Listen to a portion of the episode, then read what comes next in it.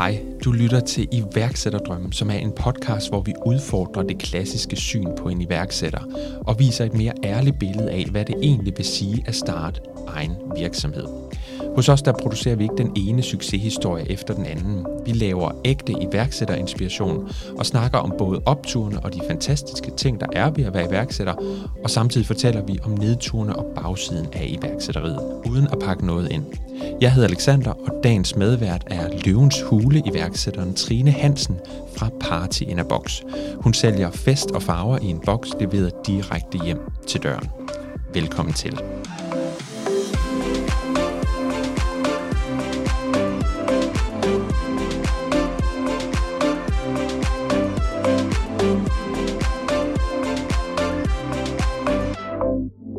Hej Trine, Hej, og velkommen til her i studiet. tusind tak. Det var fedt, du kunne komme. Jeg tager turen over sundet, ja. som det hedder.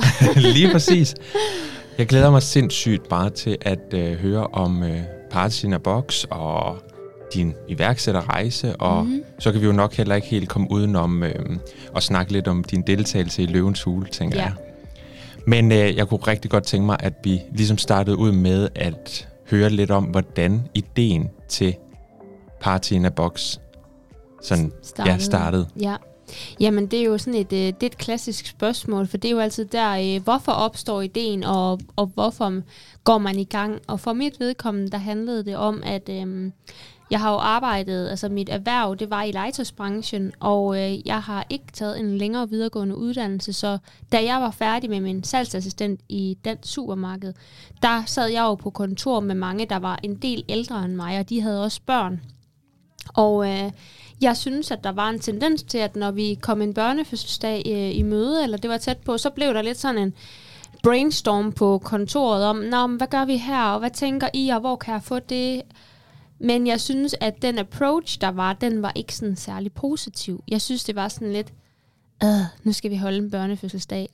Og min børnefødselsdag, de har altså været fuld hammer. Altså, jeg kan, vi har et billede, hvor jeg står til min 10-års med basskørt på og pink top, og så står jeg med et sådan fad med øh, champagneglas, hvor der nok er noget børnebobler i, og krans rundt om, øh, hvad hedder det, hvad hedder det, halsen, som var til sådan en Hawaii-fest, og min far havde lavet vælt en kokosnød nede, hvor de skulle kaste nogle kævler efter ko. Altså, det har altid bare været helt crazy. Mm. Og det kan godt være, at det ikke skal være det niveau for alle, men jeg tænker bare, lad os sige, at vi har i gennemsnit to eller tre børn, så er det tre gange maks om året, at du virkelig bare skal spænde dig an. Og så synes jeg også, det er ærgerligt, at man ikke bare synes, det er fedt. Altså, så jeg tænkte sådan, hvordan kan jeg højne det her? Altså, hvordan kan jeg samle noget, der gør det nemmere for mor og far at få den oplevelse, som jeg selv havde? Og øh, der er altid nogen, der siger sådan, hvordan får du en god idé? Eller hvad er en god iværksætteridé? Altså, i min optik, så er en god iværksætteridé noget, der afhjælper et problem. Det kan være et luksusproblem, fordi der er det måske lidt det her. Men det afhjælper jo et eller andet sted en forældre stresser af omkring at afholde de her fødselsdage. Mm. Ja, for jeg skulle til at sige, at i stedet for, at det rent faktisk bliver noget, forældrene de synes er hyggeligt og forbereder sådan ting, så bliver det mås- måske mere en stressfaktor, fordi ja. at der er så mange ting, de skal Ja. Have styr på og have købt ind og så videre og så videre. Ikke? Og det er jo Mm. mm. også derfor, at sådan noget som, ja, hvad hedder det, jeg så der er en, der har kørt over et Leos lejeland, eller fødselsdag på McDonald's, at der er nogen, der gerne der vil det, fordi så er børnene ude af huset, der er nogle andre, der faciliterer det. Men jeg er 100% på, at børnene synes, det vil være tusind gange sjovere at komme hjem til Kasper, se hans værelse, se hans hus, lege hjemme ved ham, og så pynter vi også lidt op for at gøre det helt særligt. Så jeg, jeg synes bare, at det er så ærgerligt, at det bliver den der stressende følelse af at skulle holde ens barns fødselsdag. Så det gør ondt i det, jeg kalder mit fødselsdagshjerte. Hvor langt er vi tilbage øh, i tiden her? Mm, vi er nok omkring 2016, Okay. øh, hvor jeg sådan, måske sent 15, men ellers 16, hvor jeg sådan pusler med ideen. Ja. Jeg køber i hvert fald mit domæne i 16, okay. som noget af det første. Altså Mm. jeg sidder og tegner lidt på et logo, og så køber jeg domænet, fordi det kunne jeg ligesom øh, se eller høre, at det er ret godt at få blokeret det, man gerne vil have ret hurtigt. Mm. Om det så bare ligger, man, kø- man betaler ikke ret meget for et domæne, så man kan lige så godt bare have det, Øhm, også hvis man vil ekspandere. Jeg har også blokeret nogle .se og .fi, hvis jeg en dag skal til de lande. Mm. Øhm, så det er i hvert fald sådan et råd, jeg altså siger. Få nu blokeret domænet. Om du så ikke kommer til at bruge det nogensinde, så har du tabt de 300 kroner. Men hvad nu, hvis det blev en brilliant idé? Ja. ja, det er småpenge i det store billede ja. i forhold til de der domæner. De Lige koster præcis. ingenting. Slet, slet ikke. Men, og så havde du ideen. Ja. Og hvor lang tid gik du så at pusle med ideen, før du reelt startede virksomheden? Jamen altså, jeg arbejder på det tidspunkt i sen 15 i den supermarked, som jo Selling Group nu, der arbejder stadig der. Øh, så ser jeg mit job op og får et nyt job i øh, noget, der hedder Marquis. Det er Nordens største legetøjsdistributør. Og der sidder jeg som indkøber øh, import af legetøj fra Kina primært. Og øh, vi går jo også på messer for at blive inspireret og få nye idéer. Og øh, det er sjovt nok de samme messer, hvor man ser ting til festbranchen. Så når jeg havde spisepause, eller når de andre havde frokostpause, så var Trine inde i de andre haller for at kigge på det, som gik og puslede op i hendes hoved. Og jeg fik det lidt øh, visitkort ud og fik nogen. Og i, jeg går og pusler med det indtil oktober 17, så det er måske sådan små to år. Og så i oktober 17, der åbner jeg så et website, og inden man får åbnet det og så videre, så skal man jo også have bureau på og alt muligt. Mm. Så jeg tror sådan helt fra spæd, spæd spire til at der faktisk er en website, der går der nok små to år, tænker jeg. Mm. Så, så får du startet op, og mm. går der lang tid, før du reelt får en kunde, ud over familie og venner, eller... Ja, det er altid... Jeg holder nogle gange nogle foredrag, og så siger jeg også til folk, I skal i skal være tålmodige, fordi jeg fik min første ordre efter 20 minutter, og jeg kan fuldstændig huske, hvor jeg er henne. Jeg kan huske, hvad jeg laver. Jeg er ude en bobleplast ude hos sådan en anden grossist, der sælger det. Og jeg har også min mor med i bilen, og vi er bare sådan, ja, vi er helt oppe og kører, bare sådan mega fedt. Jeg kendte godt nok personen langt ude i periferien, men vi synes, det var mega sejt. Mm. Så gik der så bare 20 dage, før jeg fik den næste. så fra 20 minutter til 20 dage, altså du ved, det er bare... Øh, det er, sådan en, det, er en, det er en del af den der rejse, og når jeg tænker tilbage på det i dag, så er det jo bare sådan en... Dengang synes man nok ikke, det var særlig fedt, men jeg synes jo, det er vildt sjovt nu. Altså, ja. Og øh, det skal man bare huske i alt det her, at der er bare ikke noget, der kommer af sig selv. Altså. Det, tålmodighed er virkelig ja. nok en af de vigtigste ting at have i baghovedet hele tiden som iværksætter, vil ja, jeg sige. virkelig. Ja. Altså, øh, så, så der gik jo lidt tid, men altså sådan er det, og, og lige så stille så, så voksede der kom nogle flere ordre, og jeg må da også sige, at i starten, der tror jeg ikke, det var en særlig rentabel forretning, fordi det var alt for logistisk svært, og når jeg skulle aflevere pakkerne, og, men, men sådan er det bare. Mm. Øhm, og det kan godt se ret sort ud i starten, føler man, men jeg hørte en forsker, jeg havde med i programmet, jeg tidligere havde, der hed Booster, der sagde, at den fælles øh, ting for iværksætter, altså den, når man sådan kigger på det statistisk, og nogen, der har forsket det, det er, at vi iværksætter, vi, vi tror på det. Mm. Altså, og vi bliver ved med at tro på det. Mm. Og det er det, der gør os til en iværksætter. Så det er sådan en... Øh, det er sådan den forskningsmæssige betegnelse af en iværksætter. Det er personer, der tror på det, de har gang i. Mm. Og det kan jeg faktisk godt genkende. Ja, true. Ja. Det, øh, det kan jeg jo sagtens følge dig ja. Og det er næsten også nødvendigt, fordi at ellers så vil man jo ikke blive ved og blive ved og blive ved. Altså hvis man ikke troede på ideen, det skal kunne mærkes helt indeni. Præcis. Hvis vi nu prøver at spole lidt fremad, mm-hmm. og du så over sådan, øh, opfra ser ned på din iværksætterrejse indtil mm-hmm. nu, hvordan vil du så beskrive den? Øhm, jeg vil beskrive den som meget spændende, og øh, jeg vil beskrive den som mange sejre. Øh, og i sejre, der er jo også nedture samtidig med. Men jeg synes, at hvad end for et problem, jeg har stødt på, så har det lykkedes at finde en løsning på det. Og det er jo nok igen der med at tro på tingene. Øhm, men det har jo bare været en sindssygt spændende rejse for at sidde hjemme i sin lejlighed, gå ned og købe banankasser, eller få banankasser i sin lokale superbrus, fordi det var det eneste, jeg kunne opbevare min vare i, og jeg havde ikke råd til papkasser til at stå med et lager på 524 kvadratmeter meter nu her med over 3.000 varenumre. Altså det, det er jo spændende. Mm. Altså, og faktisk også, når jeg holder de her foredrag, så det, jeg bruger allerlængest tid på, det er sådan en timeline. For folk til at forstå, jamen du starter bare i nul. Og der er bare ikke penge at rytte med. Men selvom der ikke er det, så kan det godt blive til det, jeg står med nu. Mm. Øhm, og det tror jeg bare er så vigtigt at forklare folk, der tænker, skal jeg være selvstændig. Mm.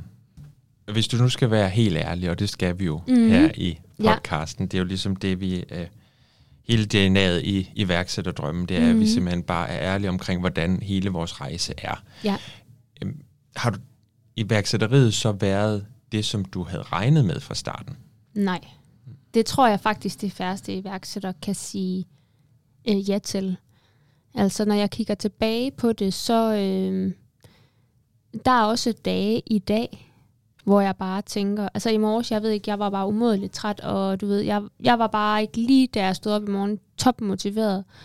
Og der tænkte jeg også bare, når nogle dage ville det faktisk også være super fedt bare at have et 8-4 job. og ikke have nogen forpligtelser, fordi øh, selvom jeg går på arbejde for 8 til 4, jeg kan godt møde ind på kontoret for 8 til 4, så er der bare en forpligtelse og et eller andet svar, som ligger i mit baghoved 24-7, og jeg bliver nok udskældt nu, hvis jeg siger, men jeg føler det som at have et barn. Altså, det, jeg skal hele tiden være over det på en eller anden måde. Øhm, det kan man lide nogle dage, og andre dage, så synes man også, hvad er det, jeg er gået ind til. Mm. og så synes jeg, der er en rigtig vigtig anden faktor, og det er øh, iværksætteriet sammen med ens privatliv. Det, er, det har været ultimativt den største udfordring for mig i hele min iværksætterrejse. At få min drøm øh, mine timer og alt det, jeg vil med Partien af Box til at harmonere med mine venner, især min kæreste. Altså, vi har virkelig været udfordret. At er du her? Er du hjemme? Jeg føler ikke, du er her mentalt. Alle de der ting.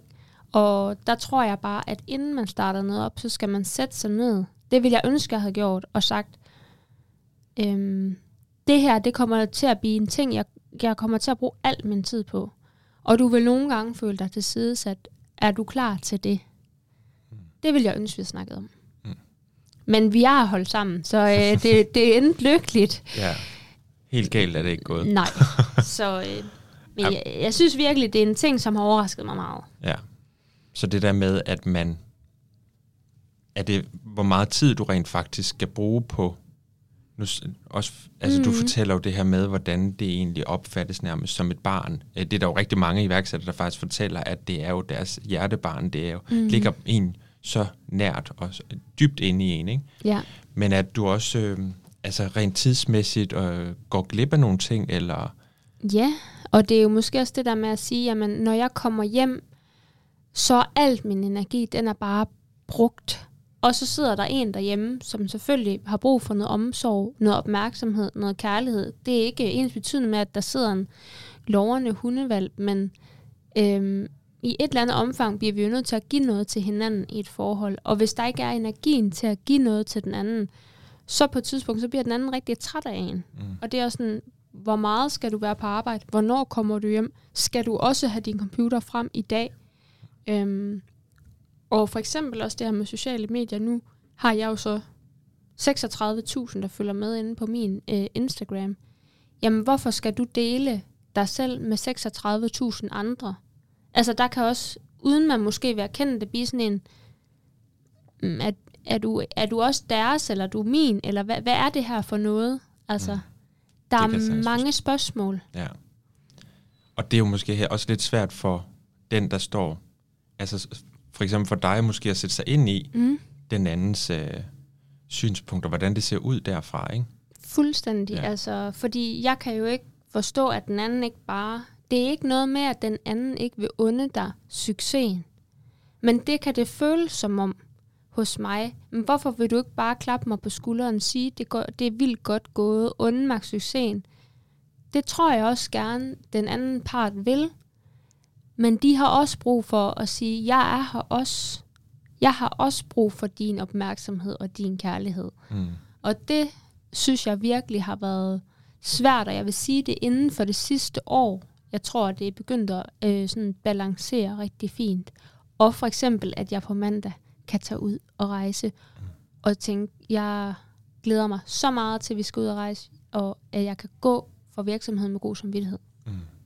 Du har nogle gode øh, på kontoret, der øh, tager over. Ja, der er nogle de bedste mennesker, der tager over, og jeg ved, ja. at øh, jeg er 100%, og man kan sige, der er jo også en, øh, en SOS-telefon, og selvfølgelig må de ringe til mig, mm. og jeg bliver jo også glad, hvis de ringer og lige siger, øh, vi har bare helt styr på det, du mm. skal bare spise en pizza mere. Jamen, så gør jeg det. Så altså, Ja. det er jo, det synes jeg faktisk er det ultimative at nå dertil. Mm. Det forstår jeg godt.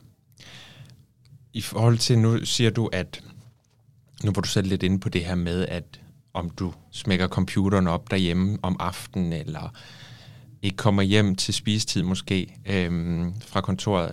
Arbejder du sindssygt meget, eller har du, hvordan har du håndteret det i forhold til, måske hvis man skal sætte det op i forhold til den her klassiske iværksætter, hvor du arbejder plus 80 timer om ugen og aldrig ser nogen som helst? Ja. Jeg synes, at der er sket et øh, radikalt skifte inden for det sidste halve år. Øhm, der var for to weekender siden, der havde jeg, øh, jeg tror jeg havde fri om fredagen, og så havde jeg også fri mandag, så jeg havde sådan en forlænget weekend. Og fra mandag til, fredag til mandag, der var jeg helt i chok, da jeg gik på arbejde tirsdag, for jeg havde faktisk ikke haft min computer op i de fire dage.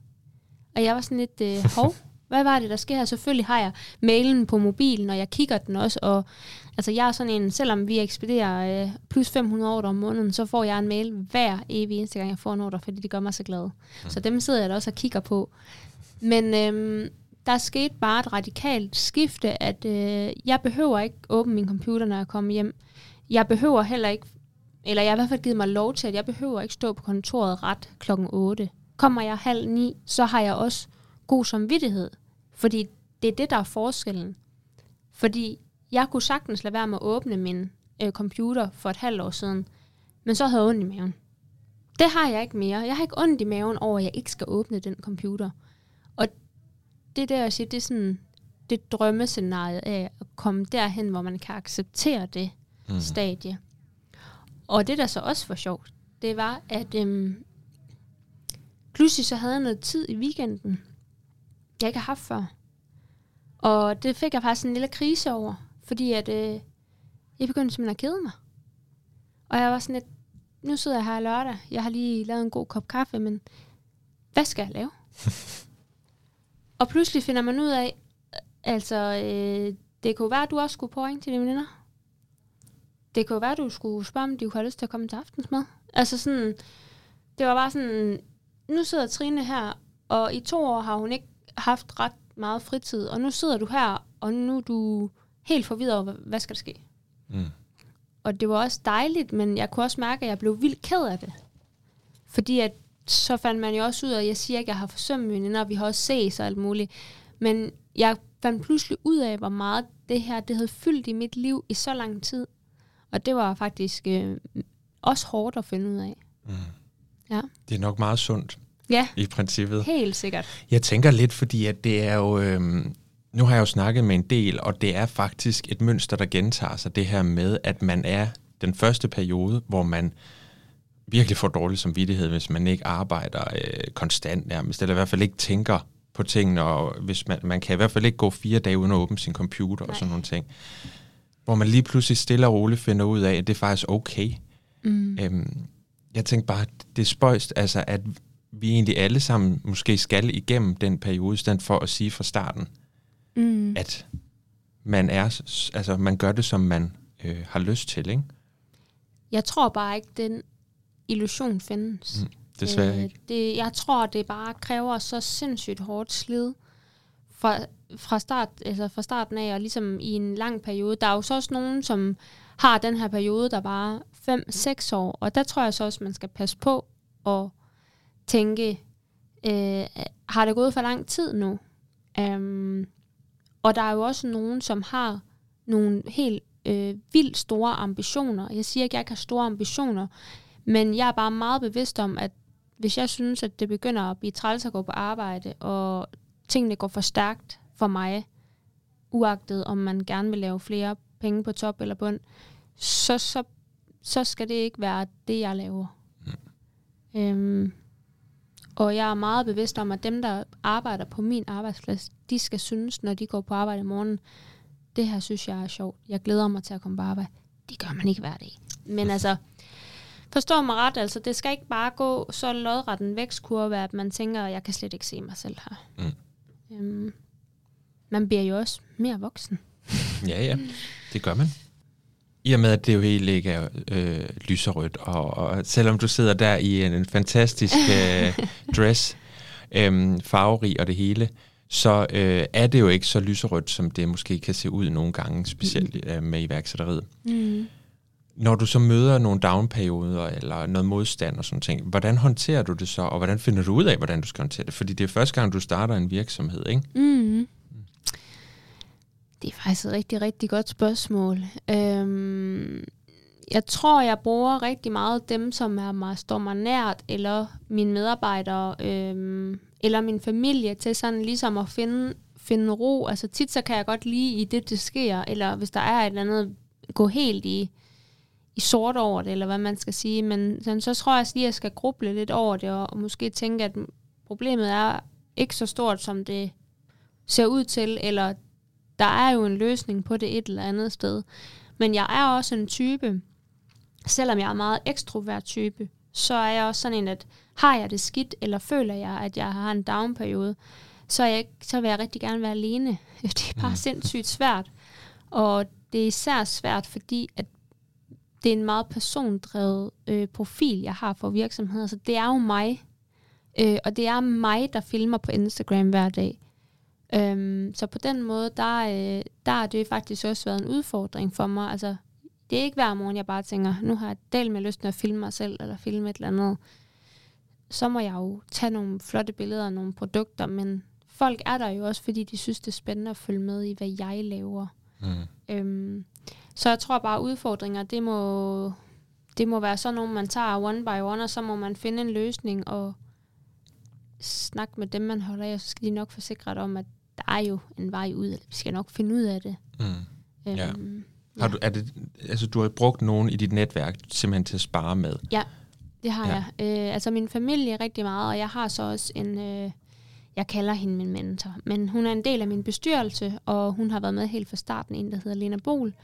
Øhm, hun vil være typisk en, jeg ringer til, hvis jeg er i tvivl om noget, eller hvis der er noget, der går mig på, eller hvis jeg ikke lige helt kan se mig ud af en problemstilling, og det er hun sindssygt god til at hjælpe med. Mm. Så hvis man kan finde sådan en form for mentor, så vil det være en kæmpe hjælp, tror jeg. Ja. Altså noget, der ikke behøver at være familie eller venner, fordi de vil nok altid støtte dig eller bakke dig op, og det er ikke fordi Lena ikke gør det, men hun kigger jo også på tingene fra et virksomhedsperspektiv og siger, du skal nok gøre sådan her, eller det vil være smart. Og nogle gange så får hun mig også ud over nogle stepper, hvor jeg sådan ikke lige... Hvis det er noget, der er lidt svært, så kan jeg godt gå sådan lidt og... Mm. Ja, jeg skal, åh, jeg, skal det, jeg gør det i morgen, eller jeg gør det, og så siger hun, du bliver nødt til at få gjort det nu. Jamen, så skal jeg også nok gøre det. Ja, det kender vi alle, den der. ja, danser lidt rundt ja. om grøden der. Ja, lidt op. Ja. Og det er måske også meget smart, fordi hvis man, altså, du kan jo nemt komme til at gå i din egen lille boble, Øh, og hvis man i forvejen, altså fra starten har man jo som regel ikke medarbejdere eller noget som helst, man er mm. bare en selv. Det er i hvert fald noget, jeg vil anbefale alle, at hvis de, altså hvis de har mulighed for det, så, øh, så er det bare rart at have sådan en, en lidt mere businessorienteret øh, person, man kan ringe til i de her øh, situationer i hvert fald. Ja. ja. hvis du sådan skal nævne et turning point, der ligesom gjorde, at du gik fra at være en startup til at være en øh, velfungerende forretning. Ja. Hvad skulle det så være? Jeg kan jo næsten ikke andet end sige løvens hul. Nej. altså, min business var fin inden, men det gjorde jo også rigtig meget for min virksomhed. Øhm, og så tror jeg også, øh, der hvor jeg i hvert fald måske personligt føl, føler, at jeg gik fra at være et eller andet hobbyprojekt til at blive noget ægte, det var da jeg flyttede fra øh, mine lokaler, jeg var i allerførst, som var en øh, kælderbygning nede på Aarhus Havn, hvor jeg egentlig stod i sådan en rigtig hårdt, øh, råt betonbyggeri nede i en kælder, 24 kvadratmeter. Vi havde både et lille bitte køleskab dernede, og jeg havde en kaffemaskine. Men når jeg gik derned om morgenen, der var der mørkt, og når jeg gik op igen, så var der også mørkt. Altså jeg så jo ikke dagslys i de der 8-12 timer hver dag. Øhm, men pludselig så, øhm, så var der jo kapital til ligesom at få et større legemål, og så fik jeg første omgang, der gik jeg for 24 kvadratmeter. Det havde jeg to små rum over for hinanden, og til 236 kvadratmeter øh, i en normal bygning. Altså det, der må jeg også sige, jeg, jeg var ikke særlig stolt af at invitere folk dernede i den der kælder. Jeg var sådan, der er ikke nogen, der skal se, at det her det er Party in a Box. Men i dag er jeg jo super stolt af, når folk kommer ud og kigger på kontoret, og de skal være mere end velkomne. Mm. Ja. Så det var ligesom det hele, det der gjorde, at du kunne se, at nu vender skuden altså, at du deltog i Løvens Hule. Det var i hvert fald noget af det. Man kan sige, at øh, mange af Løvens Hule cases, der tror jeg nok, man får sådan et virkelig vildt opsving i, på dagen og dagene efter. Ja. Men jeg har også bare en lidt anderledes forretning, fordi du køber ikke en fest, hvis du ikke har en fest i vente. Mm. Så hele salgsmodellen, trappen osv., den er bare anderledes i min business. Øhm, og det er jo noget af det, jeg har skulle finde ud af, hvordan holder jeg mig top of mind, når der ikke er en fest. Så jeg sikrer mig, at når den fest den kommer, så er der kun mig i tankerne. Mm. Øhm, og det har jo så været min Instagram, der har ligesom bruger selvfølgelig også penge på betalt annoncering og alt muligt, sådan at folk bliver reminded, men, men det har været meget de sociale medier, øhm, der har holdt mig oppe der. Men altså Løvens Hule havde jo en vanvittig PR-effekt. Øhm, altså det, det, er den, det er ubetaleligt at stå derinde. Og så er der også en anden ting, der er vigtigt at sige omkring det. Man skal også have et godt program, fordi som jeg siger, husk tilbage på de foregående sæsoner. Hvem kan du huske? Der er i hvert fald mange, du ikke kan huske. Mm. Altså, så jeg tror også det der med, at hvis jeg bare havde fået to minutters sendetid, og det havde været et kæmpe flop, så var det nok ikke Party Now Box, der blev husket. Men jeg var jo rigtig heldig at have et super fedt program. Mm. Så øh, på den måde, der, øh, der har det jo også givet noget. Ja. Øhm, Og også, det, er jo, det er jo også forskelligt, hvordan de vælger at sende det. Ja. Fordi nogen bliver kun vist i få sekunder, hvorimod du blev vist i øh, adskillige minutter, hvor man ligesom ja. fulgte hele casen der, ikke? Ja, Jamen, jeg tror, det handler meget om det der med, at øh, altså er der god tv? Mm. Man skal jo også altid huske, at alle, der sidder og kigger på det her, det er jo et reality-program. Helt lavpraktisk reality-program. For vi vil jo gerne have, at løverne, de væser lidt af hinanden, og det iværksætteren bliver lidt usikre, men også at øh, til sidst, så var det bare en lykkelig end, endelse ja. på det. Og den kurve, der tror jeg bare, at mit take, det passede spot on. Mm. Ja. Øhm, så på den måde, der, øh, der er der flere ting i alt det der øh, med løvens hule. Og jeg tror ikke, det er alle, der står derinde, der har en fed, øh, altså, en fed oplevelse. Mm. Det tror jeg ikke. Men det var jeg heldig at have. ja. Det så det i hvert fald ud til. Ja. Ja, nu har jeg set afsnittet, Ja. og øh, du var meget glad, da du kom ud. Det var jeg. Det var virkelig sindssygt. Hvis du kunne prøve at se nu, nu der er jo faktisk lige, det er aktuelt øh, lige nu, fordi der ruller en ny sæson yes. Hen over skærmen for tiden mm-hmm. af Løvens Hule. Mm-hmm. Hvis du kan prøve at sætte nogle ord på generelt din oplevelse derinde, altså, altså hvor skræmmende det var ud af comfortzonen, går Ja. jeg ud fra. Altså, Jamen altså, øh, helt fra starten af, der møder jeg ind ret tidligt, fordi at øh, man har cirka 15 minutter mellem hver case. Øh, og jeg skulle jo dække to fulde bord op med pynt, øh, både et børnebord og et med en voksenfest. Så jeg havde fået lov af produktionen at møde ind før, bønde det op, sådan at når det, jeg skulle ind, så kunne de simpelthen løfte bordene direkte ind. Øhm, og så er alt jo derinde en kulisse mm, Altså man tænker jo, at rummet så er sådan ud, men det er altså nogle store vægge, ligesom man ser i Hollywood, bygget op med det her murstens noget. Altså det, det, det er jo ikke rigtigt. Nej. Og det tror jeg faktisk øh, overraskede mig lidt. Sådan, det er jo bare et studie, det her. Men, og så øh, står man jo ude bagved. Løverne sidder inde i studiet, så står man ude bag ved væggen der, og så skal man så gå op ad en trappe for at gå ud og ned ad den trappe, som I ser. mm, Og alle, der er med i Løvens Hule, de har sådan en kontaktperson. En, der ligesom har dialogen med dig under det hele. Og min kontaktperson, Andreas, var virkelig nice. Altså, han var sådan... Han, for, han var ung også, og vi kunne ligesom forstå hinanden. Og så husker jeg bare meget tydeligt, at han siger, er du nervøs? Så siger jeg sådan, ja, det er jeg lidt. Vil du have en krammer? ja, det vil jeg gerne. Og så gav han mig en krammer, og så gik jeg ind. Og det synes jeg bare, det var virkelig øh, rart, at han ligesom sådan tog det ned og sige, jeg kan godt forstå, at du er nervøs, skal vi lige give en krammer? Så øh, er det nok nogle af næverne, der går væk. Mm.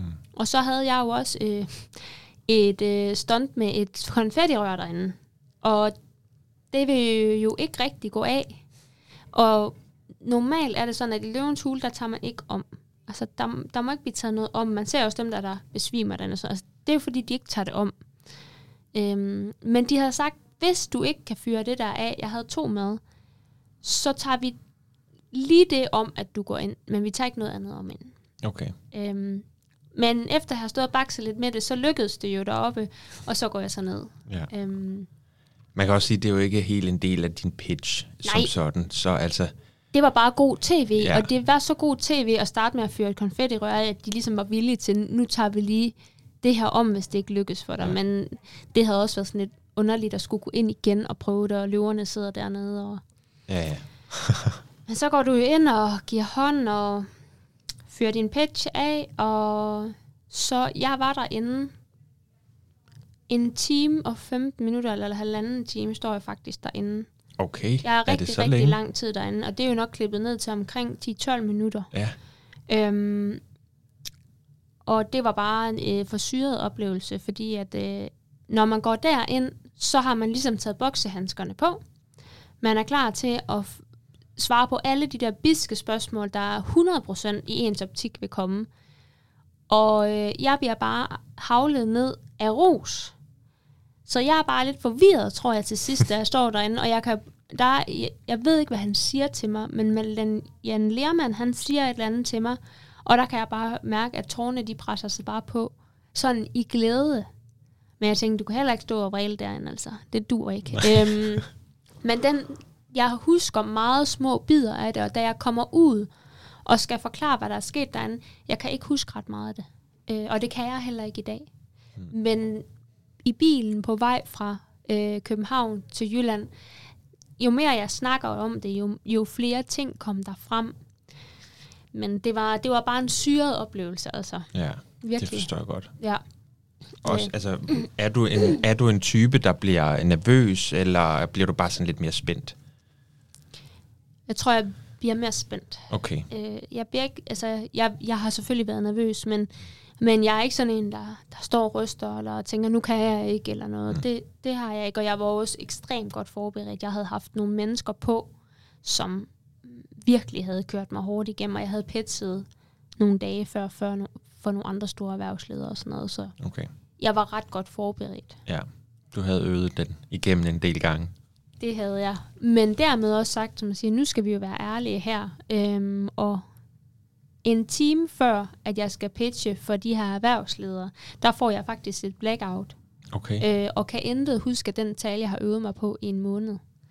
Øhm, og det var meget angstprovokerende, men Ja. det var jo dejligt, at det var der, og ikke inden jeg skulle ind i det rigtige studie. Ja, det forstår jeg godt. Ja. Hvad gør man så i sådan en situation? For det første, så tror jeg, at man bliver rigtig bange, fordi at, øh, det er faktisk super ubehageligt som menneske, at, at du ikke har kontrol over din krop. Øhm, jeg kan jo ikke sige, "Men hvorfor kan jeg ikke huske det? Mm. Men jeg var så presset, at jeg, jeg kunne bare ikke huske noget. Og øh, som jeg fortalte før, når jeg er presset, så ringer jeg til Lena, og det gjorde jeg også her. Ja. Og øh, det her det er også en anekdote, fordi dem kommer der var rigtig mange af i sådan et iværksætterliv. Men jeg ringer til Lena, og så siger jeg, Lena, jeg kan intet huske. Øh, jeg har sendt min mor hjem. Hun er helt i chok, fordi jeg sagde bare til hende, mor, jeg vil gerne have, at du går nu. Og vi skal ikke snakke om hvorfor, men du skal gå nu, og jeg skal være alene. Og Lena hun siger, okay, nu lægger du den pitch væk. Og du kigger ikke på den, før du er op ved mig om en time. Hun skulle være derop til pitchen. Og så gør du noget, du bare elsker. Hun bor øh, i et dejligt hus ude til Vejle Fjord, og er en meget sporty type, så hun siger, jeg vil nok løbe en tur, eller tage en tur på mit paddleboard, og jeg tænker bare, det er nok det sidste, jeg overhovedet gad. Ja. Øhm, så jeg tager simpelthen, går ud, smører mig en ostemad, lægger mig ind i min seng, tænder for kanal 4, de unge mødre, og så græd jeg bare en halv time. Okay. Og så var jeg klar. Ja. Så øh, hver sin metode. ja, den er hermed givet videre. Ja, ostemad, de unge mødre og lidt gråd, så øh, det var i hvert fald min måde ligesom at sige, "S- slap lige af. Ja. Træk lige vejret nu. Altså, mm. Det er for ja. meget. Ja. Så, øhm, og så lykkedes det jo også perfekt, da jeg skulle op og, øh, og pitche for dem der. Ja. Fedt. Ja. Hvis vi lige går tilbage til Løvens Hule, Ja. så fik du, var du så heldig at få, du fik endda, øh, var det tre bud? Øh, faktisk fire. Fire er det bud. ikke fem? Jo, det er fem, Ja, så det er fire, fire bud. Øh, Jesper Buch var den eneste, der ikke bød. Ja. Ja. Og du valgte at gå med Mia Ja. Wagner, Ja, som så investerede i dig. ja. Og hvordan har det samarbejdet været efterfølgende? Jamen, det har jo været lidt turbulent, kan man sige, fordi at øh, Mia valgte jo at forlade øh, den koncern, hun var ansat i, altså Freeway APS, og har så stiftet øh, sit nye seje firma, Nordic Female Founders. Men øh, min investering ligger stadigvæk hos Freeway APS. Så man kan sige, at jeg havde jo, har det nok været ni måneder sammen med Mia, og så øh, blev det jo så øh, Freeway-koncernen, der tog over derfra. Okay. Øhm, så man kan sige, øh, det er turbulent, og jeg har været kontaktperson for United, øh, som er producent af Løvens Hule, for hvis nogle andre unge mennesker var i tvivl om, hvad skal, øh, skal vi gå derind, eller skal vi ikke? Øhm, og der er det altid meget vigtigt for mig at sige, hvis du, det der med de kloge penge, hvad mener du med det? Fordi hvis du forventer, at der er nogen, der kommer og tager dig i hånden, og kommer med fire brillante idéer, som I sammen skal eksekvere på, så er det ikke virkeligheden. Og hvis man hæver sig lidt op i helikopteren og kigger på alle de investeringer, de her løver har, så er det jo også utopi at tro, at øh, Jesper Buch går og holder nogen i hånden hver dag. Mm. Så jeg tror, at hvis man ønsker en meget aktiv investor, så er det ikke der, man skal være. Men det er jo en samlet pakke. Du har fået en sindssyg eksponering på DR. Du får også nogle mennesker, der er forholdsvis kendte til at stå bag dig, men det er stadig hårdt arbejde. Mm. Altså, og det synes jeg egentlig også i de programmer, der er lavet efterfølgende der tilbage til virkeligheden. Der kan I jo også godt se, at så kommer de måske på besøg en gang i kvartalet, eller hvad, tredje, eller hvad, hvad halve år, eller et eller andet. Det er jo ikke sådan, at de sidder derude og, og hjælper dig med at pakke en pakke. Mm. Og, og det er jo et eller andet sted også fair nok. Ja, ja, helt sikkert. Øhm, Men det, de kommer med, det jeg i hvert fald synes, der altid er så værdifuldt eller tiltalende i forhold til sådan nogle ting der, det er jo, selvfølgelig kommer de med noget kapital, men i særdeleshed også deres viden og deres Mm. netværk. ja, Men så har hun ikke været så meget ind over virksomheden i princippet. det kunne hun jo næsten ikke nå. Altså, hun har da været til nogle møder og nogle bestyrelsesmøder, men jeg tror også, det man skal huske, det er, at de investerer jo i et produkt, de forelsker sig i. Men dermed ikke sagt, at de har ret meget knowledge på det område. Mm. Øh, og jeg tror også, i starten, der var jeg jo stadig meget sådan lille og driftmode. Hvor at der synes jeg, det var rigtig svært at få noget indspark, få noget hjælp, fordi de er vant til at give noget sparring på lidt højere, større strategiske beslutninger, hvor jeg nogle gange havde brug for at spørge om noget, der var meget mere sådan håndgribeligt og driftagtigt. Øhm, så jeg synes, at faktisk øh, det har været mere inden for måske de sidste halvanden år, at jeg har følt, at, eller år måske, jeg har følt, at, at jeg virkelig kunne bruge det til noget. Mm. Øhm, og det er ikke sagt dermed, at de er dårlige eller noget. Det er bare sådan, jeg tror bare, man skal være lidt realistisk om deres liv og det, at de går ind i en virksomhed.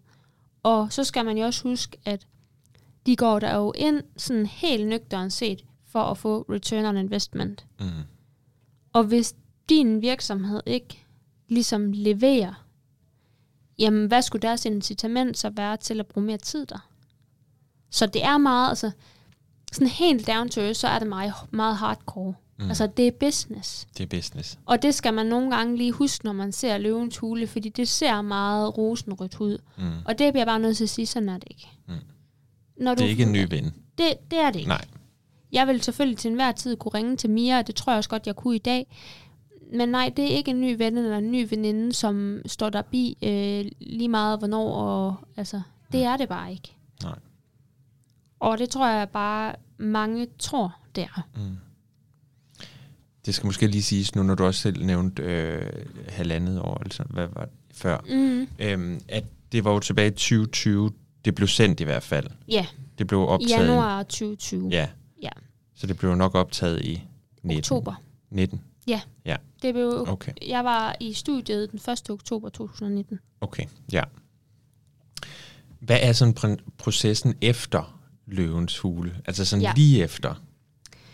Jamen, øh, den er meget speciel, fordi at jeg går jo ud af studiet der, og altså, jeg har fået en, altså, den er jo, det er endt så lykkeligt, som det overhovedet kan derinde i det studie for mig. Og øh, så går, tager, sætter man sig jo ind i sin bil og kører hjem. Altså kæmpe antiklimaks. Kæmpe antiklimaks. Man sidder bare der, og man får selvfølgelig at vide, at du bliver kontaktet og så videre, men de skal jo også filme videre. Øhm, så fra den 1. oktober, jeg har filmet, til, jeg mener, det er den 30. oktober, ja, der går faktisk en måned, før jeg hverken ser mere igen eller noget. Jeg skriver lidt med deres, øhm, nogen i virksomheden, nogle ting, jeg skal udfylde. Og så er der jo også hele det her øhm, arbejde med ejeraftalen. Mm. Og det er også en af de ting, jeg er meget ærlig, hvis jeg snakker med nogen om, at øh, det er bare ikke særlig fedt. Altså, du går ud af studiet. Altså, for mig, der svarer det fuldstændig til at blive gift. Vi er drøn forelskede. Vi skal ind i kirken og klære vores kærlighed til hinanden. Men inden det, så skal vi tage stilling til, hvad hvis vi skilles? Mm. Hvem skal have hvad? Hvordan deler vi det? Og det er bare ikke særlig fedt. Og det er jo det samme, man gør efterfølgende i løvens hule. Så skal vi have lavet en ejeraftale, vi begge to er tilfredse med. Hvad hvis... Øh, jeg ved ikke, om man må bande i den her, men hvad hvis øh, Freeway tager røven på mig? Hvordan står jeg så? Og, altså, og det var bare en rigtig, rigtig tung proces. Og en rigtig dyr proces. Okay. Og det er jo ikke meningen, at investorens penge skal gå til advokatregninger. Nej. Så det er også sådan en, hvor jeg sådan tænker, det vil jeg måske også gerne have haft at vide, at du skal måske lige have 25-50.000 på bogen, fordi det kommer der så til at komme i, i advokatregninger. Bare for at få samarbejdet til op at stå. Ja. ja. Altså, jeg tror, jeg betalte mere end det, fordi min virksomhed var en enkeltmandsvirksomhed, og du kan ikke få nogen ind i en enkeltmandsvirksomhed. Nej. Så min skulle et omlægges fra en enkeltmands til APS, og så skulle der laves en ejeraftale. Og en advokat koster altså 23-2500 timen. Og de skal læse det igennem, de skal få skrevet under, og alle de her ting. Mm. Det, det er rigtig dyrt. ja. Så det skal man også bare huske på ting, hvis man var en virksomhed, der havde omsat for 25.000, ikke? Og- der lå måske, der er måske en bruttoavance på det halve, ikke? Og så øh, ligger der øh, meget, meget lidt på bunden, ikke? Og de er så ligesom forsvundet pludselig i advokatregninger. Det er i hvert fald Altså- sådan lidt ærgerlige penge på en eller anden måde, ikke? Men Ja. det er jo samtidig så også noget af det vigtigste at få. Styr På plads, Ja, ja. ja, 100 Lige procent. Jeg tror bare, man sådan er, øh, man skal bare lige sådan uh, huske, at, øh, at det er også en del af det. Ja. Øhm, så jeg tror sådan, hvis jeg skal summere op på løvens hule, i hvert fald i sådan, så synes jeg, at øh, oplevelsen var sindssygt fed. PR fuldstændig uvurderligt. Processen bagefter, den var meget, meget tung, kostede mig også rigtig meget energi. Øh, men om så udover det, så, så bliver det lige lidt grønnere igen. Altså, Ja. Ja. ja. Hvis vi så går uden, eller efter løvens hule og så videre, mm-hmm. så er der jo også noget, der hedder corona. yes, det er der bare. Og det er ikke, fordi vi skal til at dykke så meget ned i det, men jeg tænker bare, at lige netop med din virksomhed, der er du jo virkelig afhængig af, at folk holder fester, Mm. og folk mødes og fejrer sammen. Ja. Hvordan har du overlevet øh, det her? Fordi at så gammel en virksomhed var det jo ikke. At, altså robust tænker jeg heller ikke, da mm. corona brød ud. Jamen altså, øh, mange har spurgt mig, hvad tænkte du, da landet blev lukket ned? Altså, jeg ved ikke, om jeg bare var et meget naivt menneske, men jeg var sådan lidt... Jeg fattede ikke helt, hvad der skete, og sådan, jeg kunne da godt se, at der ikke kom lige så mange ordre, men sådan... Der gik faktisk lidt tid, før jeg sadlede om, fordi at jeg var sådan, jeg synes, det var sådan... Mig og min kæreste, vi havde slæbt vores boksmadras ind i stuen, og så lå vi bare meget så film derinde, for der var ikke så meget at lave og sådan noget. Og så kunne jeg jo også godt se, altså lige pludselig, jamen, prøv at det, det, det holder jo ikke, det her. Mm. Øhm, så hvis man skal sætte nogle ord på, hvorfor og hvordan at øh, in the Box har overlevet corona, så har det været fordi, at vi har været sindssygt agile og omstillingsparate. Vi har øh, kigget på kundens behov i den nuværende situation og tænkt, der er ikke behov for at holde en kæmpe fest. der er måske rigtig meget behov for at holde den lille fest, men kun til fire personer. For eksempel normalt kan man kun købe til minimum otte personer på min hjemmeside, når man kører om børnefødselsdag. Der åbnede vi op for, at folk måtte skrive ind, hvis de havde lyst til at få lavet noget customized. Fordi det er bedre, at der kommer lidt ind, og vi bruger flere mandetimer på det, end der slet ikke kommer noget ind. Mm. Og det, der også vender situationen rigtig meget for mig, det var det her med lidt nytænkning, fordi at, øh, jeg har jo ikke selv børn. Så jeg kunne ikke helt sætte mig ind i, hvilken situation det var hjemme i familierne. Men jeg kunne godt se på Facebook, hvad folk skrev. Og jeg kunne også godt se de der børn, memes, hvor der var tæppet børn fast til gulv med gaf- gaffatape.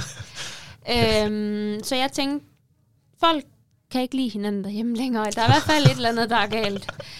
Øhm, og jeg fik jo også meget at vide det her med, at øh, altså hverdag og weekend, det flød rigtig meget sammen. Ja. Øhm, og man vidste ikke rigtigt, hvad man skulle lave, fordi vi kunne ikke gå ud. Altså normalt så tager de jo i Tivoli, Zoologisk Have, Dyr Sommerland. Men det kunne man heller ikke. Så jeg lavede egentlig en øh, kreakasse. Øhm, den første, det var påskekreakassen, for det var marts, det lukkede ned. Og øh, det viser jo bare at være en kæmpe succes.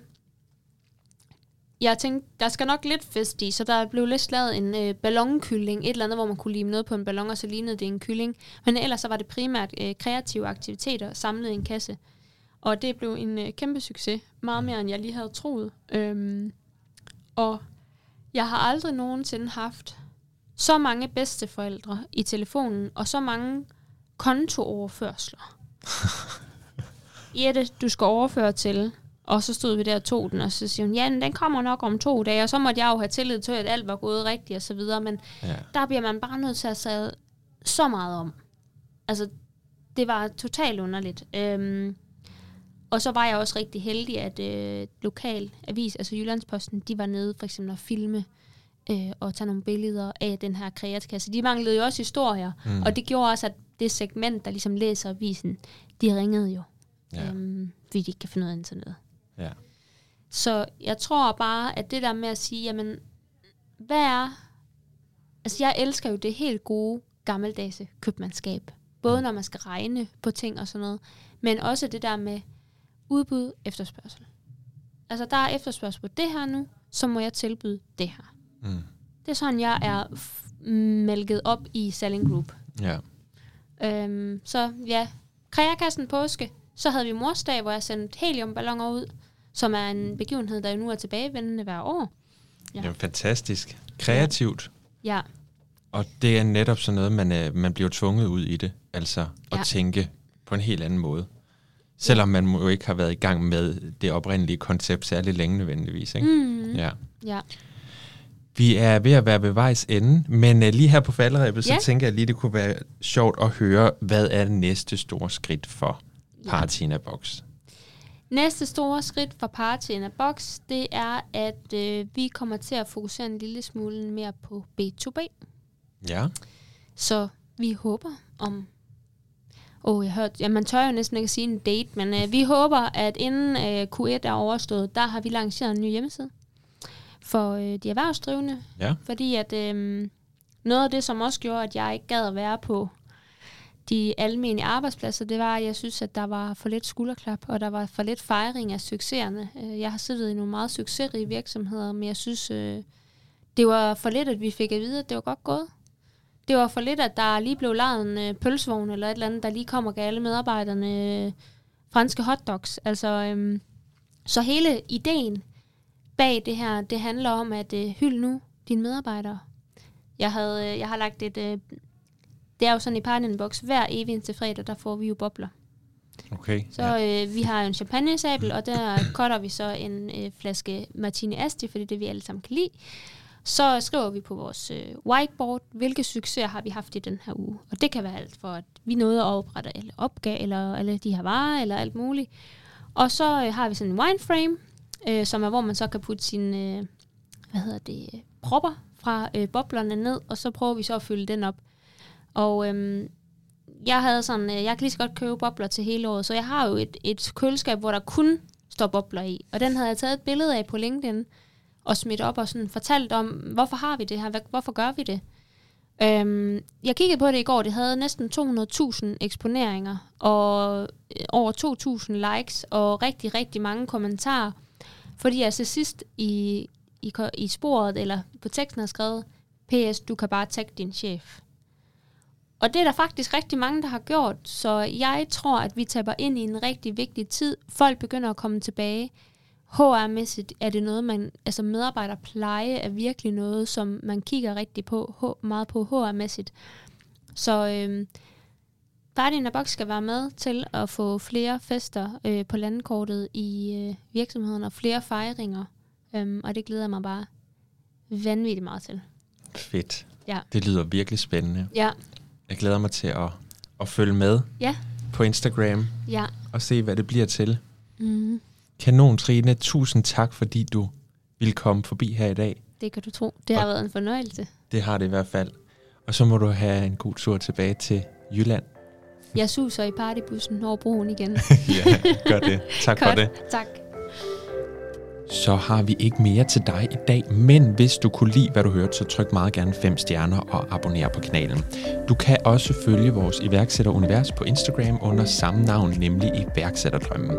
Tusind tak, fordi du lyttede med, og husk, at vi høres ved hver anden mandag. Ha' det godt så længe. Hej.